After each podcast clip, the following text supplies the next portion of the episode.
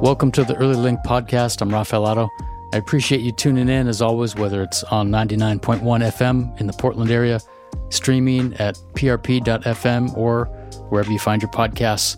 If you do tune in on the radio, you can find us on Sundays at 4:30 p.m. Today, I'm speaking with Andrew Yoshihara, who is a member of Black Child Development PDX and founder and executive director of Bustin' Barriers, a nonprofit organization that serves kids with disabilities. He's also a parent advocate and has been involved with some legislative advocacy in 2021. Andrew, great having you on the podcast today. How are you? I'm doing well, man. Thank you for having me. Great to have you here. Let's talk a little bit about your story in terms of how you got involved with Black Child Development PDX. What did that look like? Yeah, for sure. For me, I have three children a 15 year old, a five year old, and a three year old. And a few years back, we adopted our five year old and our three year old. And when we did that, we started receiving services for some behavioral stuff and just kind of some social emotional stuff. And through the time of getting those services, we met some really great providers that helped us with our children. And one of those providers told me about the bill that BCD PDX was trying to move forward. And they were looking for some parent support for someone to come testify. I had some time in, in my schedule, so I decided to sign up to testify. And honestly, it just was one of the most amazing experiences that I've had. And I'm so glad that someone kind of pushed me in, in their direction. I'm super excited to become a more intricate part in their organization to help them keep growing and fighting for uh, Black children, you know, all over the state. Tell me about that experience of testifying. What was that like for you? Yeah, man. So I run a nonprofit that I founded, as you mentioned before. So being an executive director, you know, a lot of my work is public speaking in front of a lot of people, a lot of meetings all the time. So the speaking part was not really anything new to me. The interesting part to me was the processes and procedures that everyone followed in the legislative process and just how this bill was treated in terms of it being predominantly a bill pushed by a black organization to really help black children and other marginalized populations, specifically with the emphasis on black children. And it felt a little jumbled in the processes. Was it hard to find advocates in the legislature for SB 236? And I guess we should just recap a little bit. SB 236 bans suspension and expulsion in early childhood settings that bill was passed late in the legislative session for 2021. That ban will go into effect in 2026. And I think it's also important for people to know that there are supports built into that plan for educators, for working with young children. And I know that part of the reason that Black Child Development PDX became involved in this issue is that suspension and expulsion disproportionately affects children of color and, in particular, Black children and even more specifically, black boys in early childhood settings. So that's a little bit about what the bill entails. And my original question was Did you find, was there uh, support in the legislature for it? Was that difficult to find? I can't say that it was hard to find support because the bill passed, which we're super grateful for. What was hard was to hear a lot of the language that was coming out of some of the legislators' mouths about you know, these children, and these are babies. These are pre-K. Yeah. So we're not talking about high school kids or middle school kids or even like fifth graders. We're talking about three, four, five year olds. Yeah. And, you know, to be completely honest, it was really hurtful to hear grown men say that these are violent kids, that they were dangerous. Just the words and the verbiage that was used about these kids was was really traumatizing. Right. Um, and hurtful and harmful. It really did dictate the kind of language that's used in the um, pipeline to prison situation, which is what a lot of these children that are being excluded at this level are on. Yeah. What are you hoping to see, you know, with the passage of this bill? What do you hope this bill will start to do? I don't think this bill solves all of the questions and issues that are around this sort of suspension and expulsion issue that is so prevalent, but what are you hoping the bill will do? I hope that people understand that this is more prevalent than the actual not being able to suspend or expel or exclude. Is that the level of training that people are going to be able to get in the next five years and moving on as this bill advances and moves forward? And to me, that's just a win win. And I really hope that we can focus on those kind of wins and not get super caught up the whole time about not being able to suspend or expel people. Right. And that really seems to be where there was a lot of holdups, and a lot of it was centered around that language. Now that it's passed, we get to show people that that's it's not only about that. There's a lot more layers to it, and that's just a small piece of it. Tell me a little bit about your work in busting barriers in your organization, working with kids who experience disability. So I founded Bustin' Barriers. I graduated high school in the 90s and right after high school with Portland Public Schools in special ed and also did some stuff in high school, kind of volunteering with Special Olympics. And just really felt a bond between kids with disabilities and myself being a black man in Portland, Oregon. Treated very similarly. A lot of assumptions are made, a lot of judgments are made based on skin color versus actual substance. And I think that happens to kids with disabilities all the time. I think other people's insecurities allow them to treat people that look different or act different or sound different or whatever. Having that relationship, it just seemed important to me to work in that community to share my experiences and my empathy for people. And also, I hate the word normal, but some normalcy for sports and different things that a lot of kids with disabilities don't get access to. And so it was really important for me to be able to provide access to opportunity.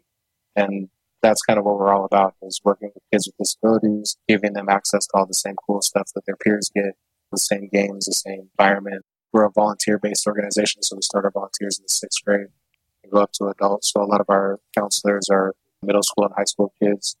I've been doing it for a long time, so I have a lot of relationships with kids in the community, and I try to recruit a lot of athletes to come help and a lot of kids that may not normally do this kind of work because I think it's important to build allies and communities of people that normally don't hang out with kids with disabilities and don't get to see how amazing these kids are. And that they're just kids. They just want to come out and play and hang out and have a good time. Yeah. And that's what we provide. One or two kids at a time, we're, we're going to change the world. That's right. That's right. And maybe a good policy or two here or there. Right. Yeah. Hey, if I can advocate in any way that helps progress kids forward, I'm about it. Kids are our future. We got to take care of. How young are the kids that you're working with? At Bustin' Barriers, we are a K through kind of young adult, and we're full spectrum. So we get kind of a wide variety throughout our program. And Portland based? Are you working outside of the metro at all? We are Portland based. We do our summer camps in Holy Family. We do soccer out in Clackamas County. And we're trying to kind of spread to the west side and do more out there. We usually do one or two summer camps in summer out of Jackson Middle School. Mm-hmm. But it would be nice to get some activities going on. We've had some requests for activities over there, but it's really, we require kind of gym space, and that's hard to compete with in the summer. So we just kind of stick with what we know we got, and then there's people out there that have resources that can help us out. You talked about your experience. You grew up in Southeast Portland. You talked about that as a key part of your story in terms of connecting with kids who experience disability and founding this nonprofit that you have going and it's also been a driver for why you wanted to get involved as a parent advocate during the 2021 session. And you were inspired by the community that you saw develop through Black Child Development PDX. But talk a little bit more about why that experience has been a driver for you, particularly in a city like Portland and a state like Oregon. Yeah, for sure, man. Having grown up here, I don't think that Portland has a lot of examples of Black excellence and I don't feel like we have a ton of, you know, a lot of other major cities have lots and lots of black lawyers and doctors and judges and politicians and all kinds of things. And it just feels like in Oregon, we don't have a lot of that. And yeah. so I think in my time here on the legislature, this is probably one of the first bills that's been passed that I can remember in my lifetime. And I'm sure there's someone that can tell me I'm wrong, but that has really been championed by and for black kids and black families and really helping the black community.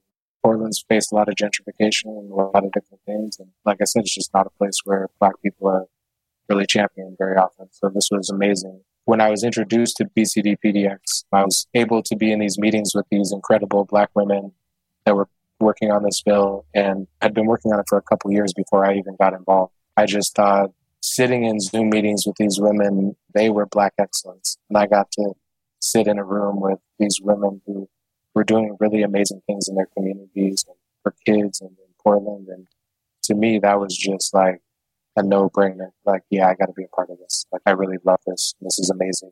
Growing up in Southeast Portland with a handful of kids of color, especially black kids, not that many. I didn't grow up in the black community per se. So I think I have a lot of black friends, but I didn't grow up in Northeast in the 90s when it was you know, predominantly black. It just felt really cool to see and work with these women and, and different people on this bill. And to just, like I said, realize that black excellence doesn't have to be a celebrity or a blazer or someone like that. It's black people in the community that are doing amazing things and excellent things to keep their community. I feel honored and privileged to be able to say that I help these amazing individuals move this bill forward. Yeah. You, you mentioned the idea of the school to prison pipeline. And I think the bill is trying to get at it's a starting point with addressing that. And at the same time, the school to prison pipeline, there's a very negative association with that, right? And so you're, it's like, on one hand, understanding the issue, thinking about the issue through that lens. And on the other hand, really trying to focus on, like you say, black excellence. There are these two concepts that are kind of working with each other. And I just, mm-hmm. how do you think about that? How do you struggle with that?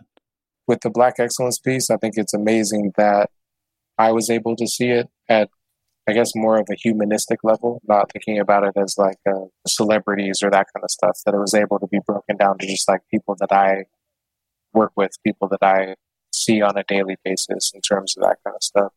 And then, I mean, in terms of the pipeline to prison, I think that this bill is huge in interfering with that and giving so many people, kids and families, the tools, teachers, the tools that they need, and just the mentorship and the different things that are going to come with the coaching pieces that are hopefully really going to interrupt that pipeline and shake that up a little bit, make it so that people are seeing that these are babies.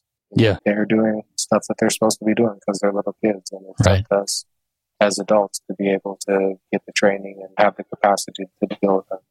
And I think there are going to be certain situations where kids just, it's not a good fit and finding another placement is going to work, but that's no longer going to be allowed to be the first line of defense yeah. for caretakers. Yeah. And so I think that's a good thing. I personally want kids to be in the right placement, but I also want them to be given a chance in the placement that they're in. Yeah. I think that that's going to be pretty cool to see that happen and also everything that comes along with it. Like I said, the coaching and the training. Yeah. And, and given what you're talking about, like your experience of hearing the way young kids were talked about in the legislature, it's almost like how do we view young children and young black children in particular through the lens of black excellence? Like we need to do that. And maybe right. this bill is going to chip away at that a little bit, but we still have work to do, you know? Oh, yeah. We're a long ways out. Like you just said, I mean, I think this is one of those small little pieces that's going to kind of chip away at that and give people that ability to see and be able to give these kids a chance. One of the things that I testified in, there was a Montessori teacher or a woman who had a Montessori background, I believe, that spoke, and she mentioned that like some of these children are. It was like she put it in days. 1500 days old. I can't even remember what it was, but it's just when you thought of it in days versus years, it was like, how could you even call something that's 1200 days old right a monster or a evil or all these different terms that people were using these are babies it was very eye-opening for me to yeah. hear that and even with how i parent my own children like the expectations that i have I was like, man, 1500 days old, that's crazy. Like, it was a nice eye opening thing to hear and to think about. People that are struggling with this, I hope when they hear little things like that, that helps them kind of put into perspective that these are just kids and we need to be better as adults and figure out how we meet them where they're at. Is that a similar kind of message that you use in your day to day work through Bustin' Barriers? Yeah, I would say so. I mean, I think we get a lot of kids in our program that are in systems. We get some that, you know, homeschool. We get a lot of different kids. we have kids that have difficulties in school, but then come to us and just kind of thrive over the summer. And granted, I get it. Like we're a fun program, we're in the summer, but some of the issues that they're dealing with in school, they're not dealing with with us, which I do try to have that vibe is I'm just going to meet you kind of where you're at. I do have rules for safety and, you know, expectations like that. But in terms of individual experiences with kids, like I don't believe that there's a certain mold. It's kind of like all right, what you got going on? Let's figure that out. Let's talk it out, get it going, and then let's join the group again. we're pretty mellow and low key, and that's kind of how I live my life. It seemed to work for me thus far. right, right. Do you have your eyes on the next thing that you feel like you want to work on as an advocate, as a parent advocate? You know, we did foster care for about a year before we adopted our children. Uh-huh. And navigating some of the systems like DHS and different things is really, really complicated, especially around some of the financial pieces when you change over from being a foster parent to adopting children. And I think it would be amazing if there was more advocacy for parents around being a foster parent, being a new foster parent, needing help navigating some of the you know social services and the mental health systems and different things that some of our children require. And then having access maybe like more places taking OHP because I think sometimes it's hard to take your child somewhere that isn't maybe the most awesome environment. And knowing that like possibly if I had higher private insurance or if there was something like that, that my child would be able to go to a nicer provider. That kind of bummed me out going through that process. Right. I would love to see that there be a little more equity and you know quality in that. But yeah, just stuff for kids. I'm all about kids. Anything that's helping kids succeed and achieve and move forward in life and stay away from that pipeline to prison and just getting through what they need to get through and get through school is I'm all about that. So any way that I can help do that. That sounds great.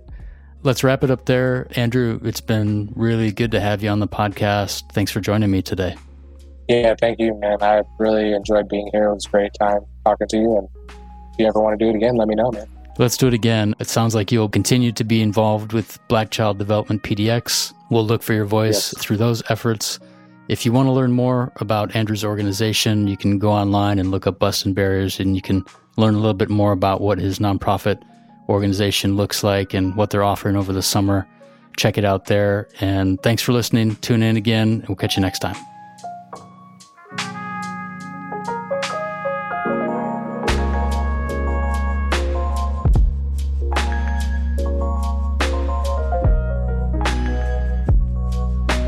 This show is brought to you by Children's Institute. We're at work transforming early learning and healthy development for young children and their families in Oregon. Tune in on 99.1 FM on Sundays at 4:30 p.m. or stream these segments wherever you find your podcasts. You can also find episodes on the Children's Institute website at childinst.org. Pay us a visit, sign up for our newsletter, or connect with us on social media. Thanks for listening.